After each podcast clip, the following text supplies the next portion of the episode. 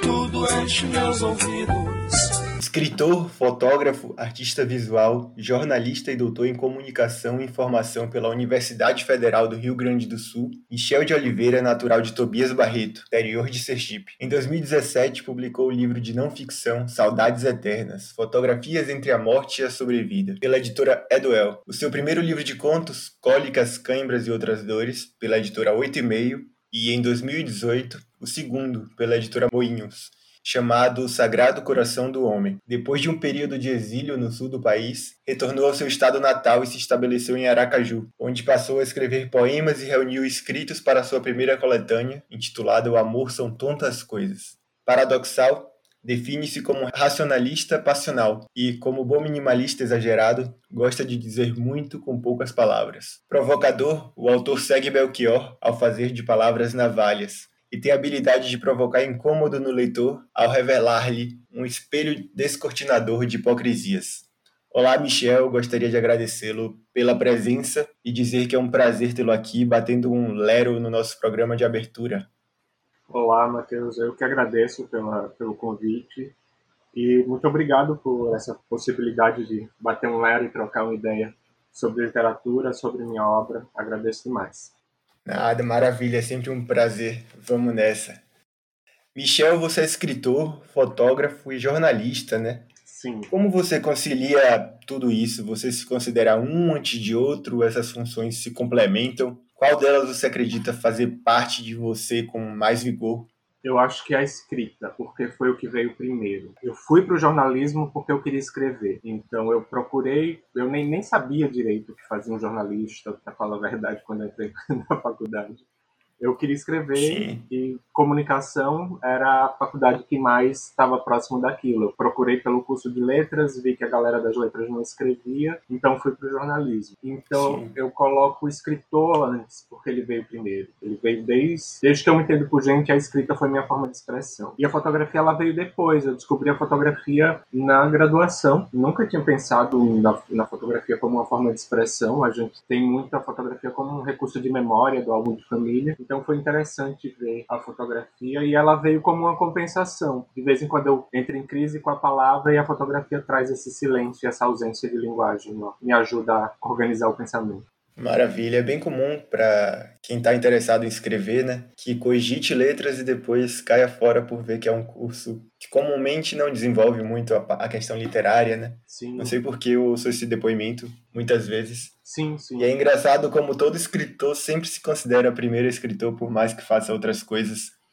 é, David Duchovny, que é um dos escritores vivos que eu mais gosto, é o ator fez Fox Mulder em Arquivo X, fez Hank Moore em Californication. Ele falou que atuou porque é, a atuação caiu no colo dele, porque desde ali ele tinha se formado em literatura inglesa e que ele sempre se sentiu escritor, fazendo outras coisas até voltar a escrever. Isso é demais. Sim, é muito engraçado. E nunca tinha sido feita essa pergunta, porque eu fico fazendo um monte de coisa ao mesmo tempo, então foi engraçado eu dizer, não, a escrita vem antes. Entre as funções de jornalista e escritor, é evidente uma relação fortificada pela escrita, né? Mas li sobre a sua dissertação sobre fotografia e memória e notei que levou um pouco de questões da condição humana, que considero o cerne da literatura, para o seu trabalho fotográfico. Conta um pouco sobre essa experiência. É, você sente que a fotografia te ajuda como escritor? Que a escrita te influencia como fotógrafo? Sim, eu acho que está muito correlacionado porque elas trabalham com instâncias diferentes. Uma trabalha com, com a escrita, com o pensamento linear, e vem a imagem com essa lógica fora da história, no sentido dela não ter uma linearidade. A imagem ela é, ela é total, ou então ela se pretende total. É, então, são duas instâncias paradoxais e complementares, como todo paradoxo. Então, me ajuda muito a, a, essas duas visões. A visão da fotografia me ajuda a escrever, e a visão da escrita me ajuda a, a fotografar. E acho que por causa disso que você falou, estou sempre investigando a condição humana. Então, tanto a fotografia quanto a literatura, elas são formas de investigar nossa existência e por que a gente está aqui. Sim, você investigou a memória e a morte de que maneira nesse trabalho? É, eu trabalhei, eu queria investigar a relação da fotografia com a saudade. Então eu entrevistei Sim. pessoas idosas que tinham perdido algum ente querido. E para falar a partir das fotografias dessas pessoas que já tinham falecido é, e como a fotografia suscitava a, a, recordação. Então tinha uma coisa bem literária no meu, no meu trabalho, porque apesar de estar estudando fotografia, eu queria entender como a fotografia ela suscitava a narração. Eu não estava estudando a fotografia pela Sim. fotografia. Eu queria saber as histórias por trás da, daquelas imagens. Então, era entender como a fotografia suscita a oralidade, que é a grande questão da, da narrativa. O resultado deve ter sido bem emocionante. Sim, me obrigou a repensar várias coisas, inclusive porque eu estava fazendo um trabalho acadêmico e tem todo o rigor científico, e eu estava me deparando com uma questão completamente subjetiva, que era a saudade, o luto, a dor da perda, o amor, e aquilo me obrigou a repensar várias questões, inclusive sobre a própria ciência e sobre as ciências humanas.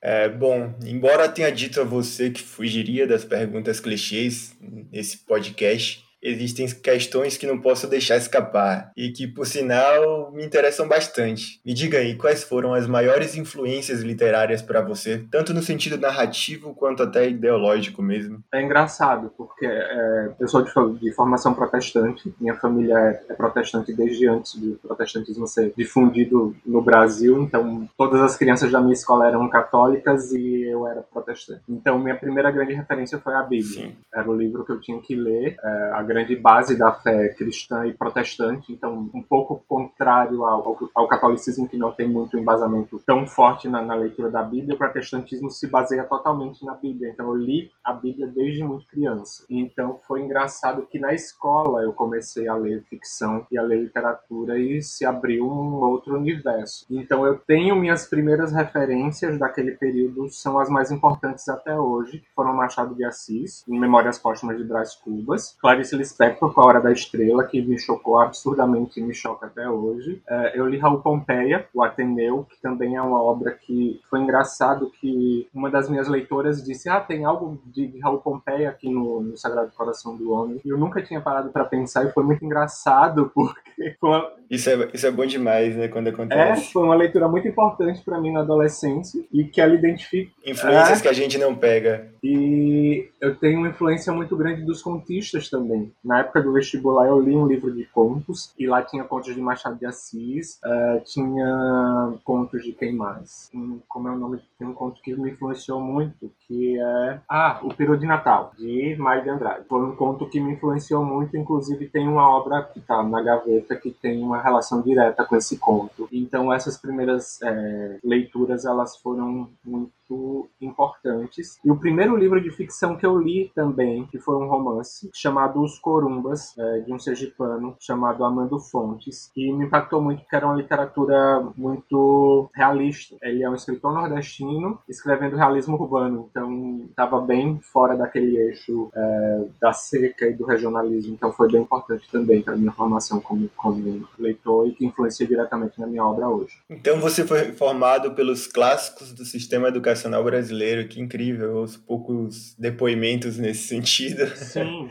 Normalmente os, esses livros indicados acabam afastando o adolescente, né? Mas também há depoimentos de pessoas que são despertadas pela literatura por esses clássicos, o que é raro, e você está aqui como um exemplo disso. Sim, e assim, foi. Eu li os outros clássicos, José de Alencar, aquelas outras coisas todas, e não me, não me pegou. Então, meio que eu sempre fui um leitor que eu pegava o que eu gostava e me abraçava aquilo. Sempre foi algo da minha personalidade. Sim. Você falou de Machado de Assis, é uma frase dele Suporta-se com paciência a cólica do próximo. É a epígrafe do seu primeiro livro, Cólicas, Cãibras e Outras Dores. E eu acho que não tem uma frase mais pertinente considerando o teor da obra, né? Em outro momento você, você escreve: Se mulheres ejaculassem, masturbar-se seria um crime. Nesse mesmo livro. Quer dizer, durante toda a obra você se põe no lugar da mulher para dissecar as suas dores. Como foi esse processo de enxergar com o olhar feminino? Foi natural, coisa da sensibilidade do artista ou, ou exigiu algo mais?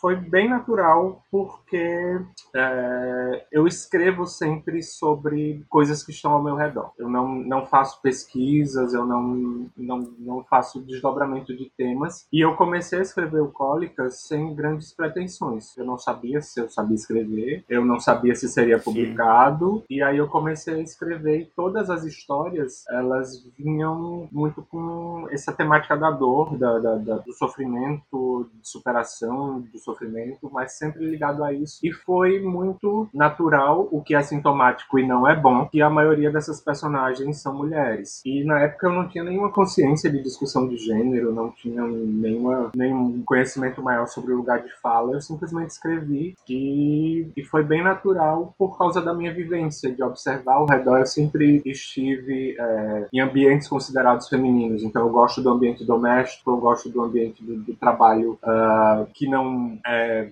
visto e que não é não ganha vanglória. Então, eu sempre tive nesse lugar do trabalhador pouco remunerado e a maioria dessas pessoas são mulheres. Então, foi bem natural. E o primeiro livro tem uma influência muito forte do jornalismo também. Então, muitas das histórias elas vieram de alguma coisa que eu ouvi e em geral eram relatos de mulheres. Então, por isso que teve essa essa influência muito grande, o que me causou certos problemas, porque fui questionado várias vezes como um homem está escrevendo sobre mulheres e foi engraçado. É comum.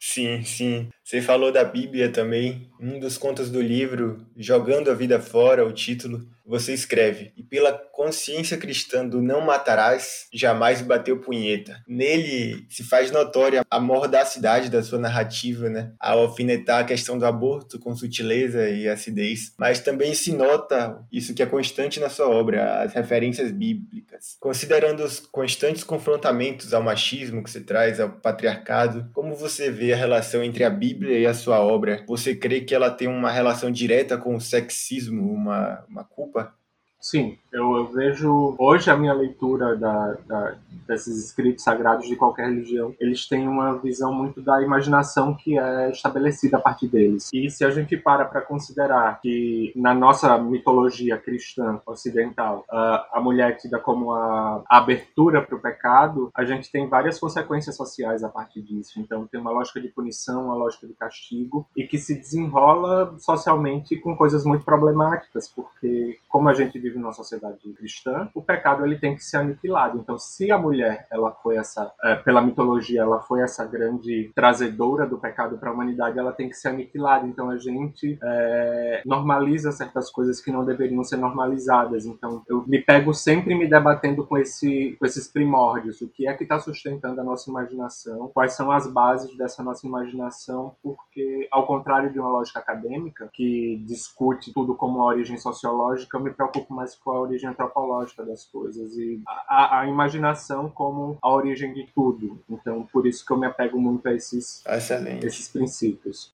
Estava lendo uma matéria que argumentava que enquanto o homem poderia ter milhares de filhos em um único ano, uma mulher poderia ter somente um a cada nove meses. Mas ainda assim a pílula contraceptiva é feminina. Que sensação esse tipo de reflexão provoca em você? Vontade de escrever? Me dá vontade de escrever porque escrevendo eu tento imaginar outras possibilidades ou então coloco a revolta para fora. E se isso como Sim. homem me, me, me constrange ou me dá algum tipo de sensação ruim. O que me motiva a escrever é o que é que causa isso na mulher, porque a vivência é muito mais pesada. Eu só estou imaginando isso. Imaginar já é pesado, vivenciar é muito pior. Então, é, me causa uma sensação física muito esquisita pensar nessas coisas, porque é pesado demais e não deveria ser assim. A vida já é muito complicada para a gente piorar. Sim.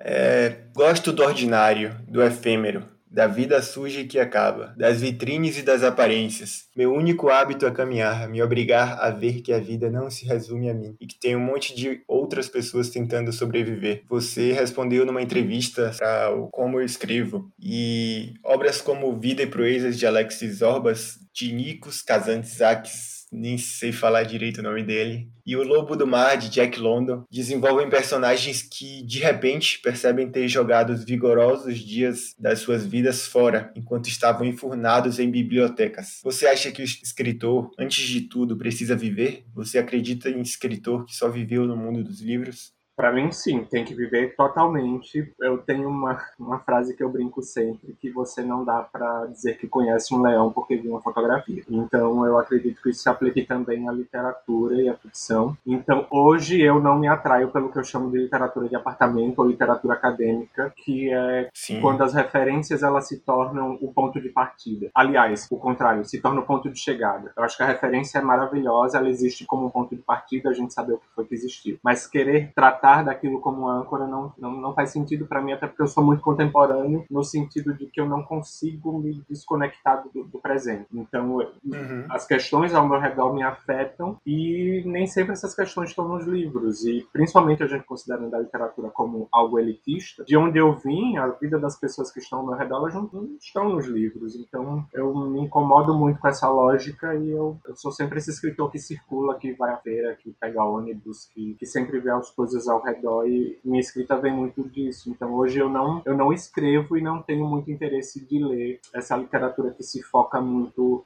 na própria literatura. Eu gosto do sistema literário que se abre para o mundo e não que se fecha. Eu acho que se fechar, inclusive, torna um sistema muito excludente em todos os aspectos e eu não, não acho bacana. Ótimo. Falando agora sobre a sua segunda obra, O Sagrado Coração do Homem, Achei genial a ideia de capa, com o pênis de cabeça para baixo e os testículos em formato de coração. De onde veio essa ideia? É, o editor topou de primeira? Essa ideia veio de uma outra foto que eu tinha visto na internet, que eram testículos de verdade.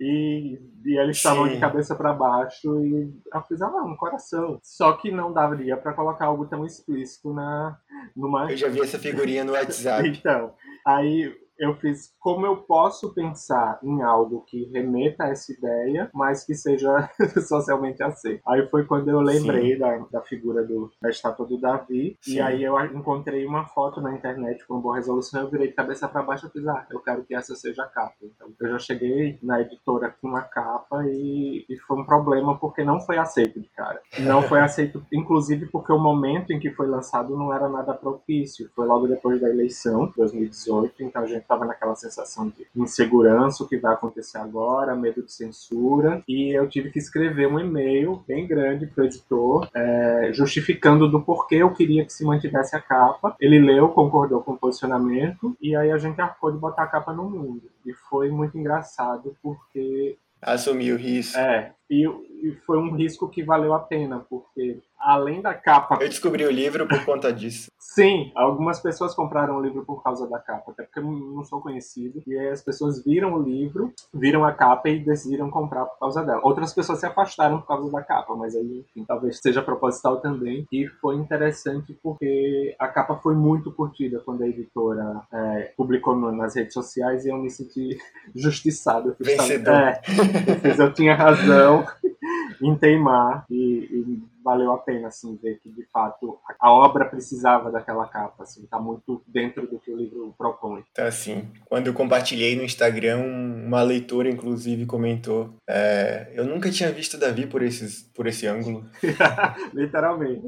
Num dos contos do livro, você escreve que, ao contrário dos homens que só pensam em expor a si próprios, as mulheres se interiorizam em vaginas e úteros. Talvez por isso sejam melhores ouvintes, compreendam de maneira íntima a dimensão do vazio. Isso sempre foi bem evidente para mim. Se você reparar em qualquer plataforma de escrita, por exemplo, a proporção de mulheres leitoras constitui cerca de dois terços do total. Eu costumo dizer que a mulher brasileira sustenta a arte brasileira. É como se o homem estivesse preocupado em produzir e, e não em consumir também o que está acontecendo. Como se a mulher soubesse, como você escreveu, escutar melhor, tivesse esse talento, talvez. O que você pensa sobre isso? Sente algo parecido ou acha que eu estou viajando aqui? Eu acho que até pela própria lógica histórica é, de, de silenciamento, as mulheres foram obrigadas a, a ouvir mais. É, e tem uma lógica também de, de, de prestar atenção no outro, de, de olhar para além de si. Eu, ainda nós, homens, somos, somos socializados muito a eu primeiro. A maioria, claro, tem um monte de, homens que, que escapam disso, inclusive sim, sim. Eu, eu, em maior parte, em grande parte da vida, também escapei, mas eu achei muito interessante isso que você falou, de que tem muito interesse em produzir e não em ver o que está sendo produzido também. E eu acho que isso reflete muito no sistema literário contemporâneo, que é não olhar para os outros que estão produzindo também e tentar criar vínculos, por exemplo. A gente se encontrou por causa dos nossos livros e agora a gente está aqui conversando. E eu vejo essa, essa potência de diálogo é, como algo muito positivo e hoje é uma necessidade que as mulheres elas sejam vistas também como criadoras, porque eu lembro sempre de uma fala da, da Marina Colassante, que é uma escritora que eu admiro muito, que ela diz que tudo o que as mulheres querem é que elas sejam tão admiradas quanto elas admiram os homens. Então é colocar em pé de igualdade mesmo, assim, olhar para a obra da mulher e dizer, puta merda, que livro maravilhoso. E isso ainda é pouco uhum. feito, e pouco feito principalmente pelos homens. Então, assim, é muito importante que a gente entenda isso, e se a obra for boa, levar isso para o mundo, dizer para essas mulheres que estão escrevendo, olha, suas, suas obras são incríveis, e, e, é isso, que é o que acontece com a gente. Muitas vezes, inclusive Sim, o, o contrário. Com certeza. O contrário acontece. Às vezes a obra do, do homem nem é tão boa e ele ganha biscoito por aquilo. Aí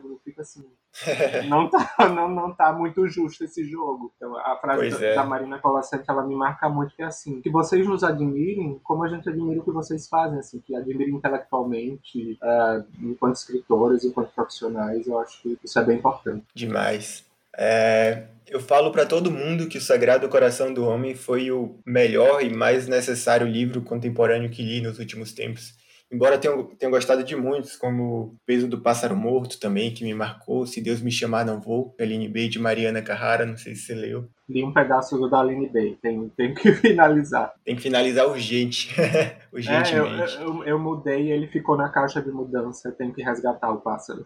Uhum. E sim, voltando ao seu livro, é, trata-se de um verdadeiro escárnio ao machismo, né? Eu escrevi no, no, numa entrevista que o jornal me pediu que ele era um cáustico ensaio sobre a condição de poder masculino. E no penúltimo conto, Sete Dias para o Fim do Mundo, em que faz uma crítica ao patriarcado com, com o mundo acordando sem mulheres, sem os gemidos das estupradas, sem o pranto das mães pobres que tiveram os filhos assassinados, você termina com o fim da raça humana e com os últimos, o último dos homens perecendo como, como você escreveu, incapaz de pedir perdão. Desconsiderando a possibilidade de desaparição das mulheres que, que ocorre no, no, conto, você acredita que é possível derrubar o patriarcado sem a contribuição do homem? Não, não acredito porque, inclusive, pensando na responsabilidade histórica, não foram as mulheres que colocaram isso de pé. Então não deveria ser função Sim. delas é, tentar mudar ou derrubar. É, e o que eu vejo hoje, com todos os debates de gênero, do feminismo, que diz, olha, o jogo não tá legal, a gente precisa mudar algumas coisas, em vez de parar para refletir, muitos homens vão atrapalhar. Então, assim, é, a situação é grave da, da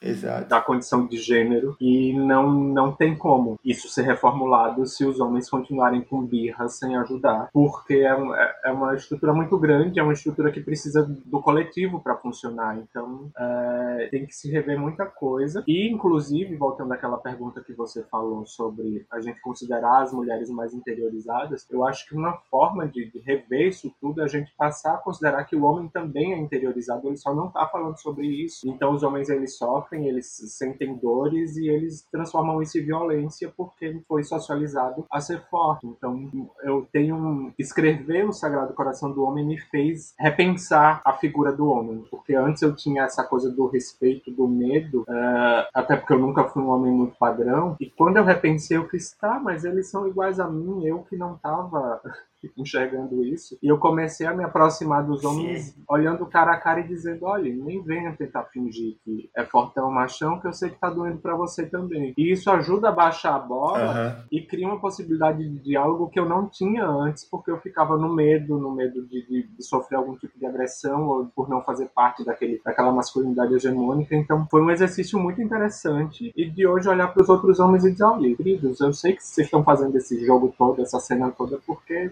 tá doendo, tá com incômodo, tá, tá sofrendo com a vida como todo mundo. Então, assim, fique quieto e vem aqui ajudar que a gente precisa botar umas coisas no lugar. Com certeza. É, eu falei isso porque, voltando para a questão de que você falou que o homem se coloca no centro das coisas, é, falo isso generalizando, claro, falando, me dirigindo, me referindo à maioria, é, a gente não pode mudar uma cultura sem que todos os indivíduos sejam diretamente ou indiretamente atingidos, né? E eu percebo que muitos homens tentam chegar, né, se aproximar ao feminismo, se aproximar ao discurso, e eles são reprimidos e chamados de feministas muitas vezes. Tem, tem diversas questões nesse, nesse termo, mas eles começam a ser reprimidos e eles têm sentido vergonha de se posicionar de forma favorável ao feminismo por uma rejeição tanto das mulheres quanto dos homens. E eu acho que isso é lesivo, eu acho que eles poderiam ser, no mínimo, usados, eu diria usados mesmo, para fortalecer essa valorização que as mulheres merecem por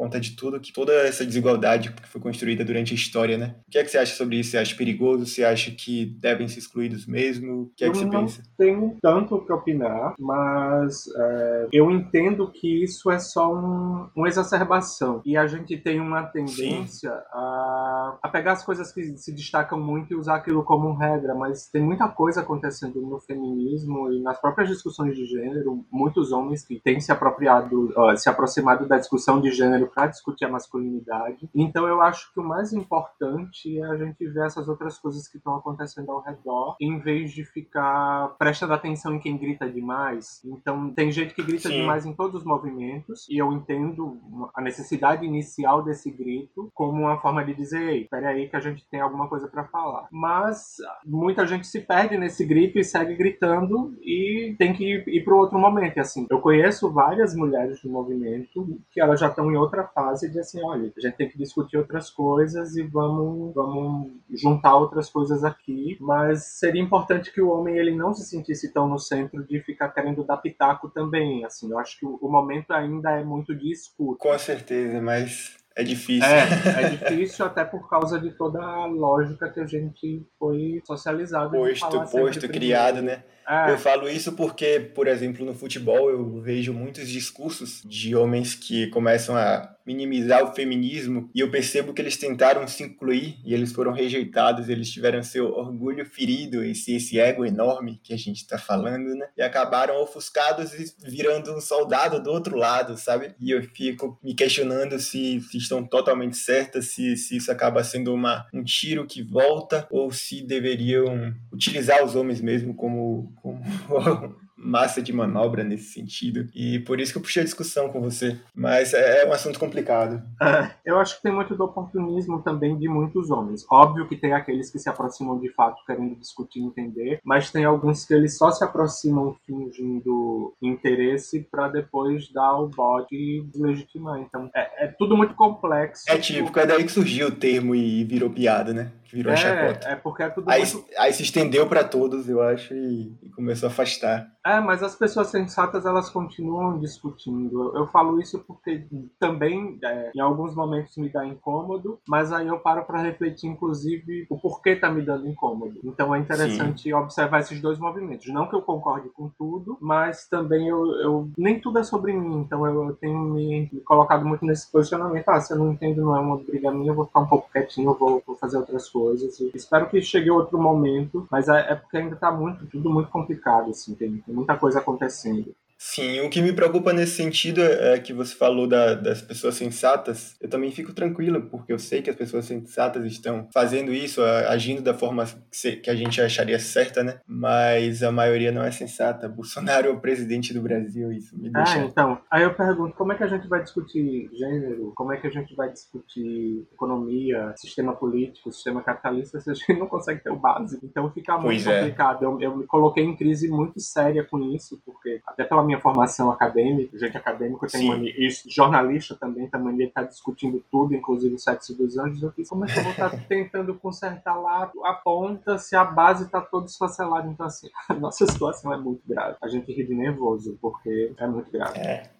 Ao ser perguntado sobre o horário do dia em que você costuma escrever, você respondeu: sou um ser humano funcional depois do meio-dia. Então consigo fazer coisas de adulto à tarde, como estudar e escrever a tese. Os demônios da ficção chegam quando o sol se põe. Às vezes chegam cedo, no comecinho da noite, mas em geral são vagabundos e aparecem na hora que as pessoas decentes estão de pijama para dormir. O ritual é perder a paciência com a ideia que fica rondando na cabeça. Então escrevo para poder dormir. É, confesso que ao ler isso me identifiquei bastante. Costumo dizer que escrevo livros para me livrar das ideias que, que atormentam minha cabeça, né? E normalmente escrevo de madrugada também. Você se sente consumido pelas suas ideias? A escrita é uma forma de expurgo para você? Já foi muito. Eu era completamente refém da escrita no sentido de que as ideias vinham, elas me atormentavam e era uma tormenta de fato física, de perder o sono e colocar as ideias no papel. E isso vinha muito da ansiedade de eu achar que aquela ideia ela ia embora, ela ia fugir. E aí eu comecei a ficar menos refém, eu tô mais amigo dos demônios da escrita e eu, eu tô mais tranquilo, isso é bom, porque eu consigo dormir melhor.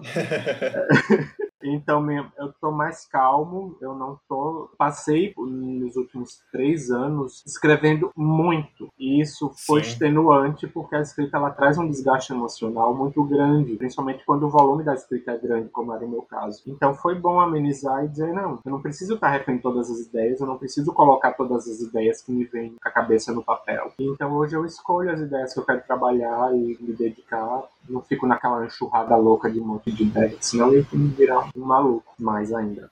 Você alcançou o nirvana literário. Não sei até quando, porque, enfim, muda a lua eu já viro outra pessoa. Depois de escrever dois livros bem críticos e, e, ácidos, um sobre as dores e o preço de ser mulher na história e o outro a criticar o machismo e o patriarcado, você optou por publicar uma coletânea de poemas de amor. Eu fiz parecido, né, depois de uma sátira política e um livro de contos sobre violência urbana. No meu caso, eu estava cansado do peso de ser brasileiro e tudo mais, e queria um pouco mais de leveza. Como foi para você essa mudança do, da crítica para os poemas de amor? Foi completamente não planejado. Uhum. Eu brinco que, que foi um, uma cria que veio sem planejamento, porque eu nunca escrevi verso, eu nunca fui da poesia. Inclusive, eu me incomodava quando me diziam que eu era poético, porque na minha cabeça, poético, como as pessoas falavam, me remetia a algo que eu achava meio tosco e meio infantil, eu não queria esse, esse rótulo. E esse, isso vinha muito. Eu escrevi um trabalho acadêmico, ah, sua escrita é poética. Não, não é, eu só estou escrevendo. então, eu relutei muito para aceitar que eu estava escrevendo poesia, e ainda mais poesia de um tema tão clichê quanto o amor. Então foi, foi um processo meio de eu fiquei brigando para aceitar até que veio a pandemia. Eu fiz, ah, ok, acabou tudo, agora eu posso aceitar, inclusive, ser poeta, e, e isso não é ruim. E eu me diverti escrevendo. Foi, foi um dos primeiros momentos que eu me diverti escrevendo, porque não tinha aquele grande peso da edição do conto, que o conto tem que escrever e ficar indo e voltando várias vezes para achar um erro. Como como os meus poemas são muito curtos, é, eu tinha mais facilidade em trabalhar com eles. Então foi, foi uma diversão, eu gostei bastante. E foi o último livro que eu escrevi e o primeiro a ser publicado. Assim, eu nunca publiquei nada tão rápido. Então eu tenho brincado que a poesia ela é ansiosa e isso me ajudou a, ficar mais calmo, porque foi um livro que não foi para na gaveta. Eu escrevi, foi para a editora, foi publicado. Então foi um processo muito, muito rápido e foi engraçado. Foi não planejado, ainda veio de sete meses.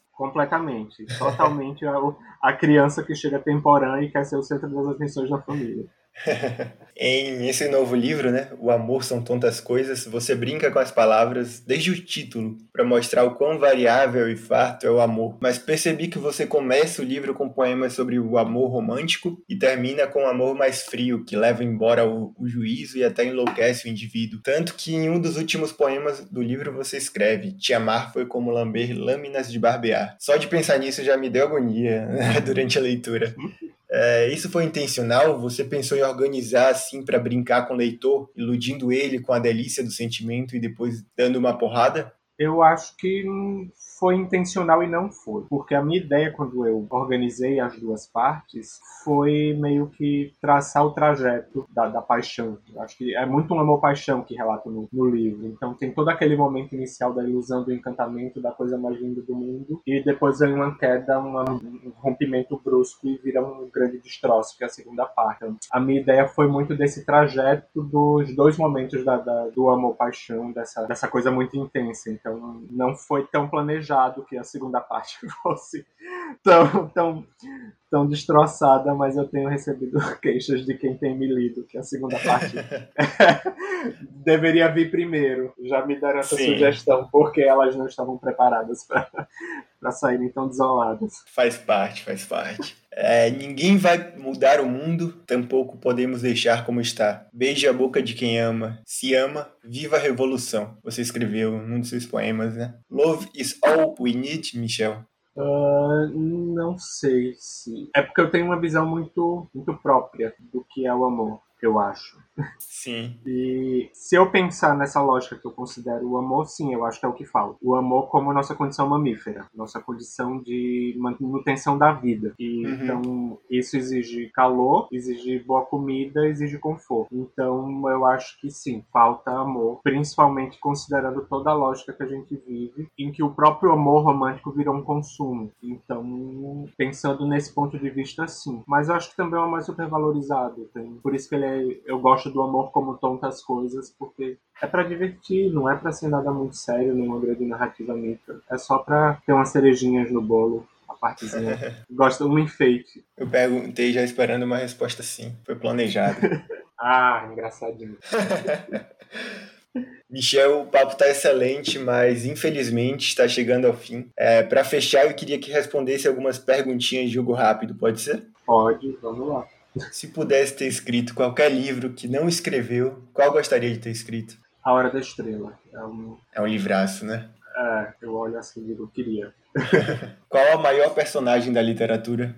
Ah, eu vou ser bem clichê, já que eu escolhi a Hora da Estrela, Macabeia, porque ela, ela é uma anti-personagem, ela é uma anti-herói, é uma anti-heroína, ela é anti-tudo e ela sustenta um livro, então eu acho ela genial.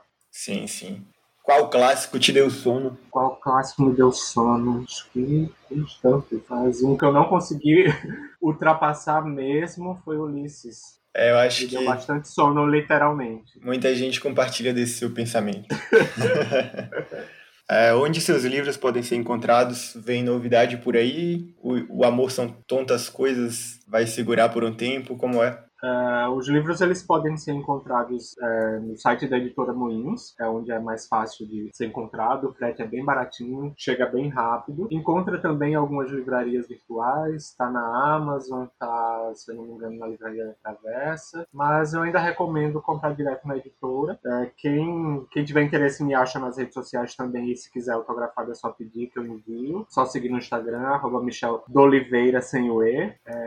e não sei por quanto tempo o, o Amor Coisas vai ser o caçula, porque como ele não era planejado, tinham outros na fila. Então eu tenho um livro de contos que era para sair em 2019 e não saiu porque veio a pandemia, então talvez ele saia em breve ou não. Não sei como vai ser o, o como vai ser o esquema, mas já tem algo prestes a sair da gaveta. Que boa notícia. Muito obrigado pela conversa, Michel. Foi um prazer iniciar esse podcast com um autor que considero dos maiores contistas contemporâneos. E até a próxima. Muito obrigado e sucesso para nós. E obrigado a quem nos ouviu por aguentar até aqui.